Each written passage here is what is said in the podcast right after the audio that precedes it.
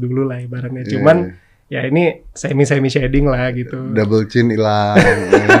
cewek nggak bisa tuh, cewek nggak bisa. Kalau cewek double chin bingung kita double chin bisa dikasih jenggot tuh. Gue juga nih buat double chin kadang hilang double chin. Iya iya iya. Oke, oke, oke. Gua gua gua gua gua bisa menerima sih. Cuman eh, is it expensive, bro?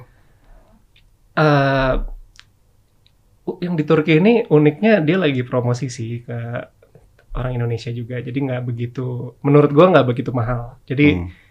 eh, itu sekitar eh, paling murahnya tuh 2000 dolar, paling mahalnya mahalnya 3000 dolar dan itu udah include hotel. Ah, Di- include hotel. Mm, nama tempatnya Now Hair Time, jadi dia udah include gitu. Bagus sih. Dan dikasih treatment bener-bener bagus. Di Indonesia ada tapi. Ada sih, ada. Eh, mungkin gue kurang explore aja sih. Cuman eh, sempat nanya-nanya juga yang di Indonesia. Cuman eh, malah yang di Turki ini nggak tahu saya dapat murah sih menurut T- saya. Tapi kan lu begitu dilakukan nih di di operasi lah eh, atau Hmm. di apalah namanya gitu ya. Itu Hmm. lu keluar berapa lama keluar terus nggak boleh ngapain gitu nggak? Oke,